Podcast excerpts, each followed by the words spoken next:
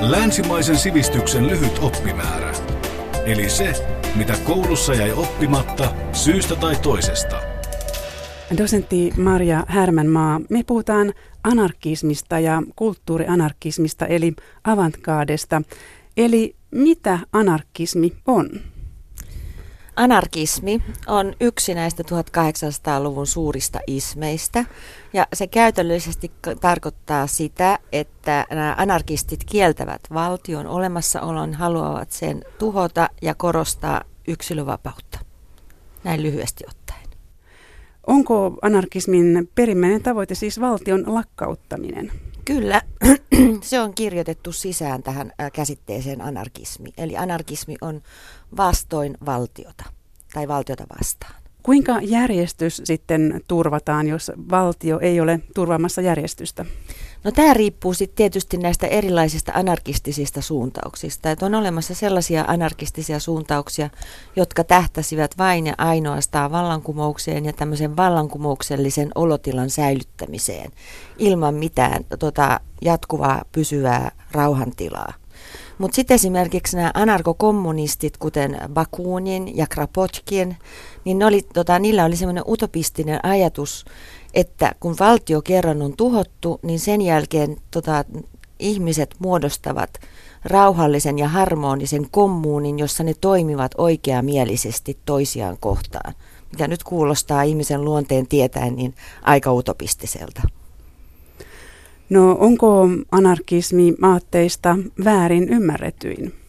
No tämä on tota, mielenkiintoinen kysymys. Tota, miten, miten se voisi olla väärin ymmärretty? Siis se tarkoittaa tahtoa tuhota valtio vastoin kaikkia demokraattisen valtion tai yhteiskunnan sääntöjä ja vastoin demokratiaa. Että jos se, jos se on ymmärretty näin, niin sitä ei ole ymmärretty väärin, mutta totta kai siitä voi olla useita eri tulkintoja. No kuinka anarkistit suhtautuvat esimerkiksi väkivaltaan? Suurin osa näistä anarkisteista hyväksyy väkivallan, koska tämä valtio voidaan tuhota vain ja ainoastaan väkivallan avulla. Mutta tota, siis aivan varmasti tästäkin löytyy erilaisia variaatioita ja varmasti on olemassa myös ihan pasifistisia anarkisteja, mutta mun on vaan itse henkilökohtaisesti vaikea ymmärtää, miten tällaiset anarkistit sitten kuvittelisivat, että ne voi tuhota sen valtion. Kuinka eurooppalainen aate anarkismi on? No tota, kyllähän se niin tämä moderni anarkismi, joka syntyi 1800-luvulla, niin tämä on eurooppalainen aate. Ja mun on hirveän vaikea mennä tätä niin kuin arvottamaan, koska mä tunnen niin huonosti näiden muiden maanosien historiaa. Mutta on esitetty esimerkiksi, että Kiinassa jo kauan ennen ajanlaskumme alkua, niin siellä olisi ollut joitakin filosofeja, jotka olisivat esittäneet tällaisia niin kutsuttuja anarkistisia aatteita, jotka sitten ovat periytyneet tai joille on tämmöinen su- eurooppalainen vastakohta. Ja samoin on tota, islamin historiassa on myös tällaisia ajattelijoita, joilla on vastaavanlaisia anarkistisia aatteita ollut kuin mitä tässä eurooppalaisessa anarkismissa sitten tuli pintaan.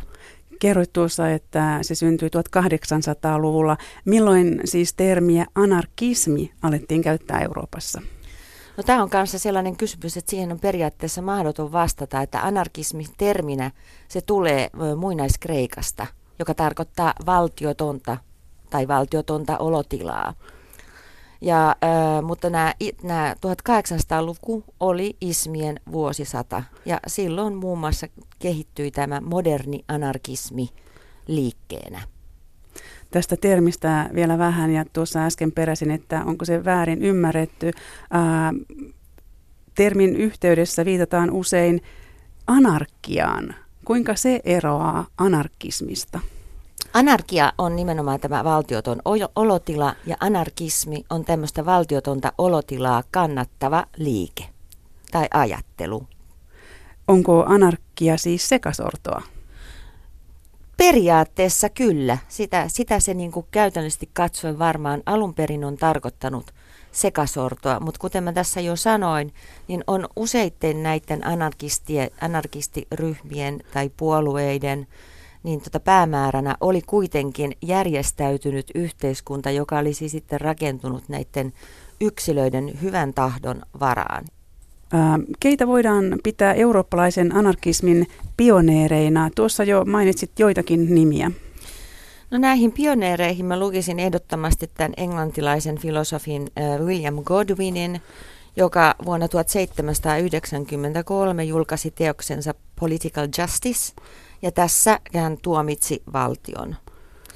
Sen jälkeen ää, tota, tätä ajatusmaailmaa varmasti jatkoi ää, parhaalla mahdollisella tavalla tämä Pierre-Joseph Proudhon, ranskalainen filosofi, joka vuonna 1840 julkisi, julkaisi teoksensa Keskellä propriété, eli toisin sanoen suomeksi, mitä on omaisuus.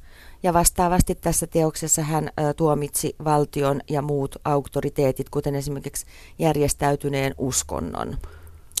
Ja erityisesti mua näissä anarkistin, anarkismin juurissa viehättää tämä Max Stirner, eli saksalainen filosofi, jota pidetään anarkoindividualismin, eli anarkistisen individualismin isänä.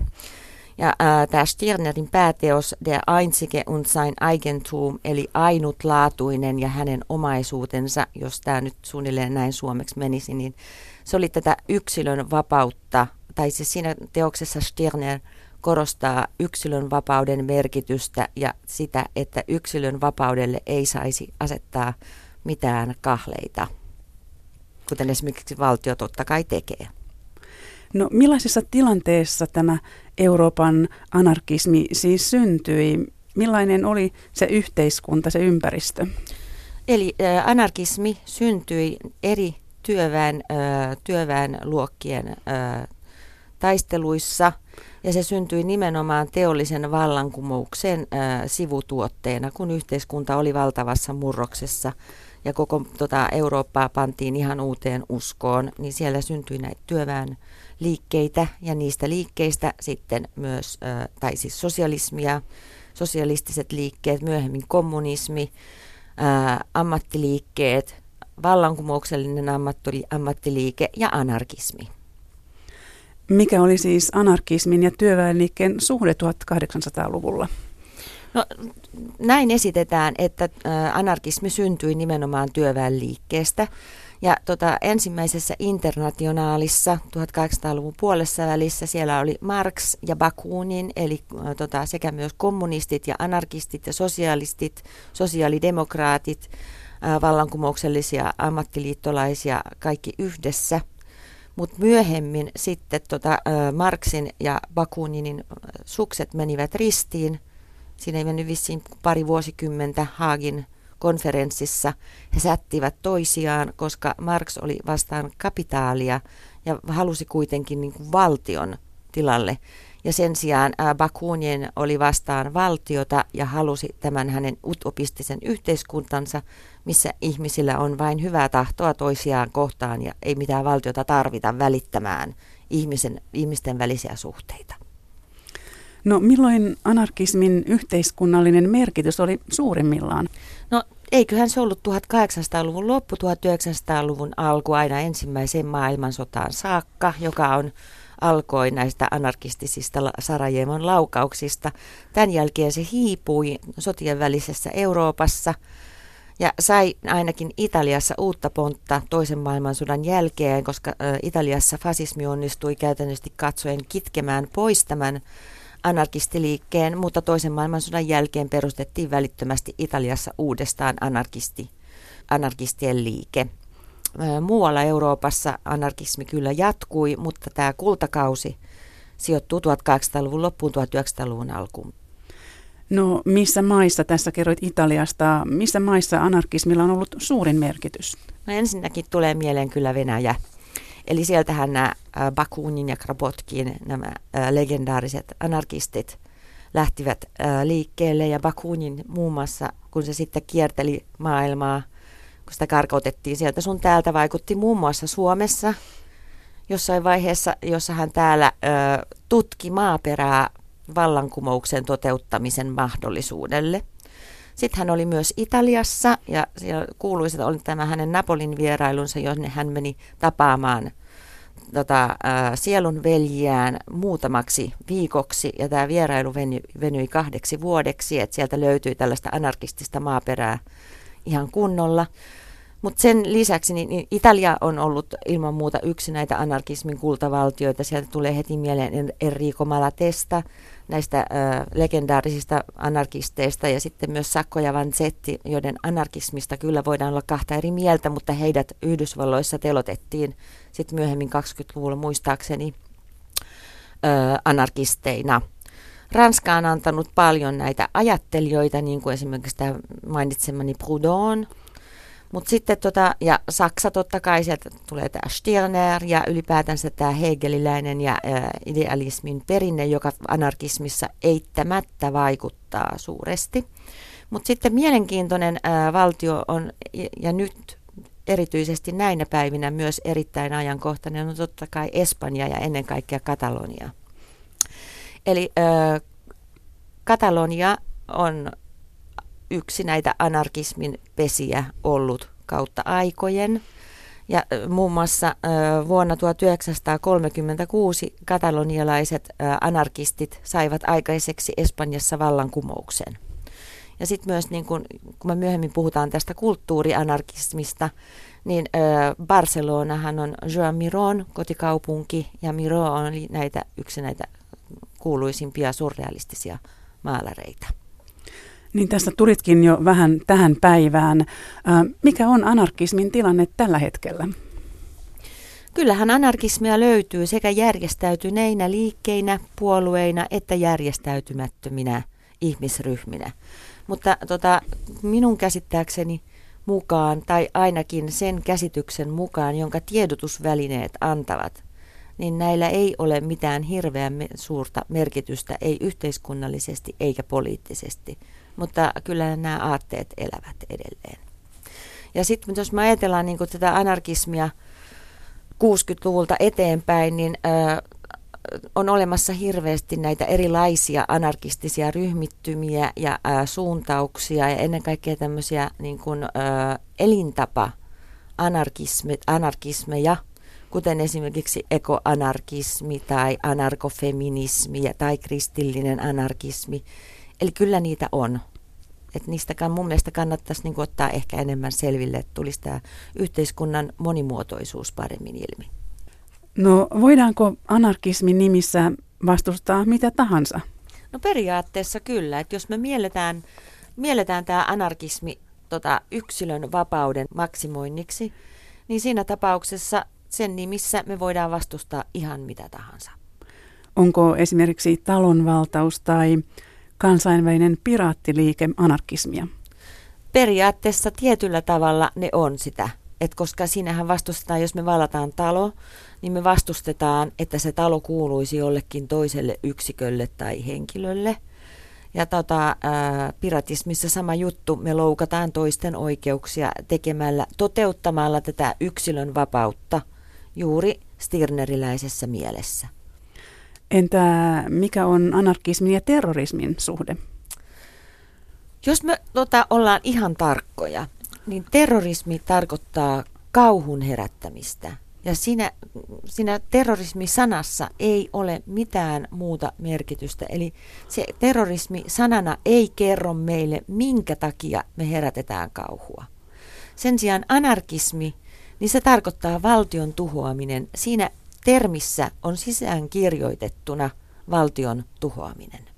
Eli näin mä, sit, mä näkisin sen sillä tavalla, että tota, terrorismi voi olla ja usein on, onkin historiassa ainakin ollut tämän anarkismin yksi väline.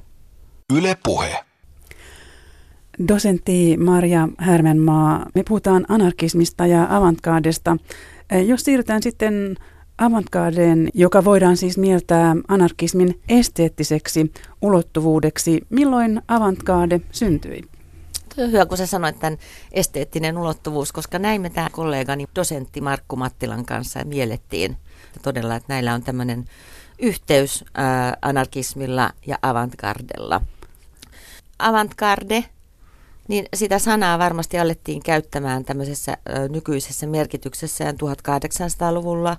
Ja voidaan sanoa, että tämmöinen ensimmäinen avantgarden näyttely oli Pariisissa järjestetty tämmöinen kuin Salon de Refuse.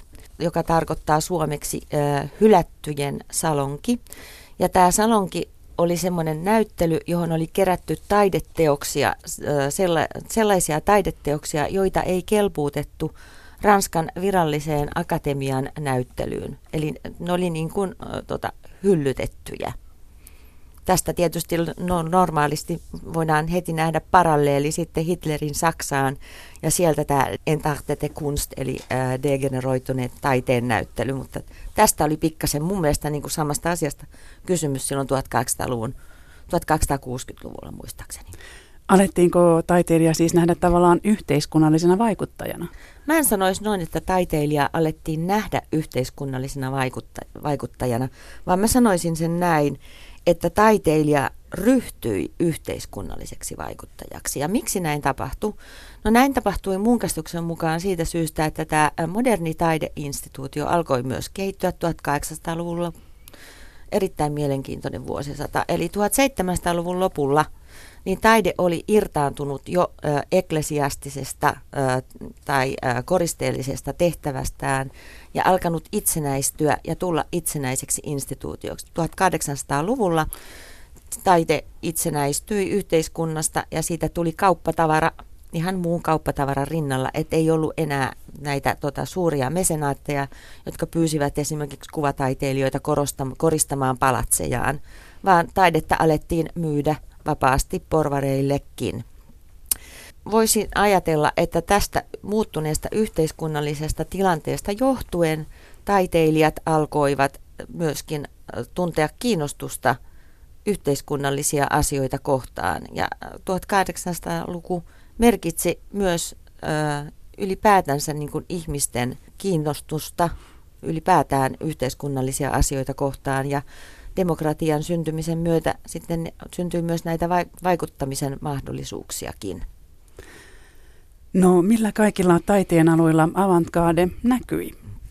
Ää, avantgarde on adjektiivi, joka tarkoittaa uutta luovaa, konventionaalia, vastustavaa, antikonformistista – Eli se, se, eikä se ei missään tapauksessa rajoitu pelkästään taiteisiin. Siis mikä tahansa toiminta tai ajattelu voi olla avantgardistista silloin, kun se on uutta ja tota vanhaa vastustavaa. Eli jos me puhutaan nyt taiteista, niin avantgarde kattaa aivan kaikki taiteenlajit, musiikista graffiteihin. Kuten tuossa kerroit, avantgarde ei siis ole mikään taidesuuntaus. Mitä tämä ranskan kielen sana siis tarkoittaa? Avantgarde ei missään tapauksessa ole taidesuuntaus. Avantgarde on ranskaa avantgarde ja se tarkoittaa etujoukkoa, edessä olevia. Kuinka pysyvä avantgarden käsitys on? Toivottavasti ikuinen, koska siinä vaiheessa kun meillä ei ole enää avantgardea, se tarkoittaa sitä, että ihmiskunta ei mene eteenpäin. Millainen rooli manifestilla on avantgardessa? Erittäin keskeinen ja mun mielestä tässä tulee myös tämä, niin tämä paralleeli tähän yhteiskunnalliseen tilanteeseen, että tota, kommunismin manifesti antoi potkua poliittisille ohjelmille ja tästä sitten mun käsityksen mukaan niin taiteilijat alkoivat saada vaikutteita ja äh, reflektoida ja ohjelmoida sitä omaa tekemistä. Ensimmäiseksi tulee mieleen symbolistien manifesti 1800-luvun lopulla. No kuinka kommentoit, joku on sanonut, että nykyään kulttuurielämän koko tila, jota kutsutaan postmodernismiksi, on pirstaloituneisuudessaan ja kaiken sallivana sinänsä anarkkinen. Mun käsityksen mukaan näin on. Ja tota, mä näkisin sen johtuvan 1990-luvulla tapahtuneesta kapitalistisesta läpimurrosta. Ja tämän jälkeen niin kun, äh, Mä näen sen näin, että kansallisvaltiot, val, valtioiden merkitys on tästä lähtien, 90-luvulta lähtien ry, ollut vähenevä jatkuvasti. Eli tämä valta, se on siirtynyt ensinnäkin esimerkiksi, jos me ajatellaan Suomea ja Eurooppaa, niin entistä enemmän se siirtyy EUlle, joka on sellainen abs, tota, abstrakti kokonaisuus – ja ö, yhä entistä enemmän se siirtyy myös näille kansainvälisille multinationalistisille ö, yrityksille. Eli ö, siellä ei ole enää kansallisvaltioita, jotka pystyisivät vaikuttamaan, vaan nämä multinationaalit, ne vaikuttavat kansallisvaltioihin ja muun muassa myös tämmöisiin ö, valtioiden välisiin liittoihin, kuten esimerkiksi EU. Ja puhumattakaan sitten niinku internetistä, jos ei ole olemassa minkään, minkään sortin auktoriteettia, niin mä näkisin sen semmoisena paralleelitodellisuutena, joka on täysin anarkistinen. Ja itse asiassa nyt kun me ajatellaan näitä eri vikejä, niin kuin esimerkiksi Wikipedia, jossa ihmiset yhdessä tuottaa tietoa, niin tämähän on tavallaan Bakuninin ja Krapotkinin kaltaisten anarkistiajattelijoiden unelman siitä yhteisöllisyyteen perustuvasta ihmiselosta, niin niiden totaalinen täyttymys. Näin mä sen näkisin. Yle puhe. Maria Härmänmaa, me puhutaan anarkismista ja avantgaardesta. Jos puhutaan sitten vielä enemmän yhdestä avantgarden alalajista, nimittäin surrealismista, joka ei ollut sekään pelkkä taidesuuntaus. Voidaanko sanoa, että surrealistit kannattivat vallankumousta, mutta tähtäsivät pikemminkin ihmismielen vallankumoukseen? No pikemminkin ehkä kuin ihmismielen, niin mä sanoisin ilmaisun vallankumoukseen. Siis tutkimalla enemmän tätä ihmismielen potentiaa unien ja alitajunnan kautta. Mutta ennen kaikkea se ilmaisu oli se mun mielestä se vallankumouksellinen. Eli tämä automatismi ja ennen kaikkea se. Mistä termi surrealismi on peräisin? Ranskasta surreal, joka tarkoittaa kirjaimellisesti todellisuuden yläpuolella olevaa. Mutta itse asiassa tämä termi surrealismi, niin se oli vissin Bretonin, André Bretonin kehittämä termi, ja tällä hän tarkoitti unen ja todellisuuden yhdistymistä ja sekoittumista uudeksi absoluuttiseksi todellisuudeksi, surrealismiksi. Niin, mainitsit tuossa André Bretonin, joka oli ranskalainen kirjailija ja surrealismin perustaja ja johtoahmo. Mistä Breton sai vaikutteita? Nämä Bretonin vaikutteet, ne tulee monelta eri taholta, mutta ensisijaisesti mä nyt korostasin tässä kuitenkin Sigmund Freudin merkitystä ja hänen alitajuntaansa tutkimista ja unien tutkimista. Mutta sen lisäksi niin vaikutteita tuli myös Marksilta, joka veti näitä surrealisteja vasemmistoon. Mutta sitten jos me katsotaan esimerkiksi sitä surrealismin manifestia, niin ö, siellähän tota Breton vähän ehkä kornillakin tavalla yrittää esittää, että koko ö, ihmiskunnan historiallisesti katsoen on ollut yhtä surrealismia, että sieltä, siellä mainitaan muun muassa Dante, mutta sitten ensisijaisesti varmaan hän nostaa esille näitä 1800-luvun lopun Eh, ranskalaisia kirjailijoita, kuten Baudelaire ja Rimbaud ainakin. Poe, Edgar Poe, hän mainitsee siellä yhtenä surrealistisena äh, kirjailijana ja Marquise de Sadin, Saden. Mikä oli ähm, Bretonin suhde Dada-liikkeeseen? Breton aloitti Dadan ö, jäsenenä, koska Dadahan oli tämä välitön ö, reaktio tähän absurdiin kauheuteen, mikä, mitä tämä ensimmäinen maailmansota oli. Mutta hän sitten jätti sen Dadan siitä syystä, että hän katsoi, että, että, että, että se on humbuukia, että sinne ei ole sellaista, sellaista tota, se ei tarjoa vaihtoehtoa tälle hirveydelle. No mitä kaikkea André Breton itse teki? Tuossa mainitsit hänen kirjoittamansa surrealismin manifestin. Mitä muuta hän teki? Kuinka hän vaikutti aikanaan? No André Breton oli ensisijaisesti, hän oli kirjailija ja sen lisäksi niin hän johti tätä äh, surrealistista äh, liikettä, äh, sai sitä, tai siis äh, perusti sen Ranskassa, levitti niitä aatteita Euroopassa, toimi aktiivisesti tämän surrealismin, surrealistisen äh, suuntauksen promoottorina. Ja sen jälkeen, kun hän sitten myöhemmin toisen maailmansodan jälkeen siirtyi Yhdysvaltoihin, hän vaikutti siellä ja sai aikaiseksi vielä sielläkin tota, surrealistisia suuntauksia tai surrealistisen suuntauksen jatkumista. André Breton myös vasta toisen maailmansodan jälkeen avoimesti itse liittyi ää, anarkisteihin. Ja silloin hän julisti puhutaan 50-luvun ensi, ensimmäisistä vuosista, hän julisti, että tota anarkismin musta lippu on se surre, surrealismin ainoa oikea lippu. Eli tässä, vai, tässä vaiheessa hän oli sit myös li, hylännyt nämä hänen vasemmistolaiset ajatuksensa, jotka 20-luvulla olivat olleet niin kuin olennainen osa tätä surrealismia. Mitä muuten on automaattikirjoitus, josta André Breton puhuu? No se on sitä niin kutsuttua tajunnan virtaa, että antaa tulla, mitä mieleen juolahtaa, ja se pannaan paperille. Kuinka merkittävä liike surrealismi oli 1900-luvulla? Mä sanoisin, että se on varmasti ollut näistä historiallisista avantgarde, avantgarde-liikkeistä, joihin kuuluu kubismi, futurismi ja surrealismi, niin varmasti se merkittävin. Eli tota, liike perustettiin, tai André Breton perusti tämän liikkeen Ranskassa 1920-luvun alkupuolella toi ensimmäisen maailmansodan jälkeen. Se oli Ranskassa vaikuttava. Se oli ensisijaisesti kirjallisuuden liike, mutta sitten siihen tuli mukaan myös kuvataiteet, eli kuvaveisto, maalaustaide. Sitten siihen tuli mukaan elokuva.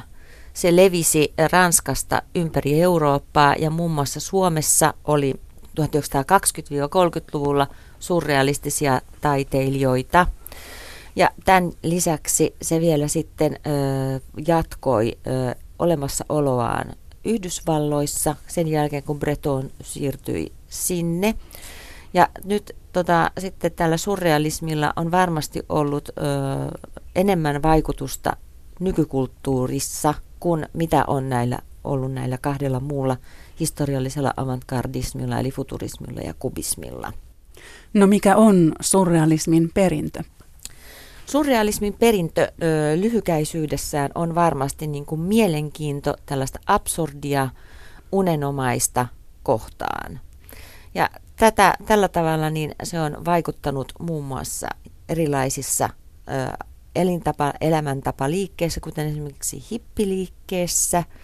Ja sitten se on vaikuttanut taiteissa eri tavalla, kuten esimerkiksi teatterista tulee mieleen Ionesco tai Bertolt Brecht – ja sitten erityisesti populaarikulttuurissa, josta tulee nyt välittömästi mieleen David Lynch ja muun muassa nytkin tota, televisiossa pyörivä televisiosarja Twin Peaks, joka on siinä uskomattomassa tunnelmassaan niin erittäin surrealistinen.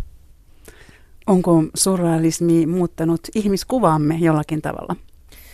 No kyllä se varmasti on muuttanut, että no Freud, äh, joka aloitti nämä unitutkimukset ja piilotajunnan tutkimukset 1800-luvulla tai ei aloittanut, mutta antoi merkittävän panoksensa näille tutkimu- tutkimuksille, niin se olisi varmasti kuitenkin tieteellisyydessään jäänyt, en, en nyt sanoisi marginaaliseksi, mutta kuitenkin semmoisen pienen äh, tai pienen eliitin ehkä omaksi, mutta kun Breton toisen taiteeseen, niin ilman muuta niin se vaikutti sekä taiteessa itsessään että myös taiteen kuluttajiin ja katsojiin.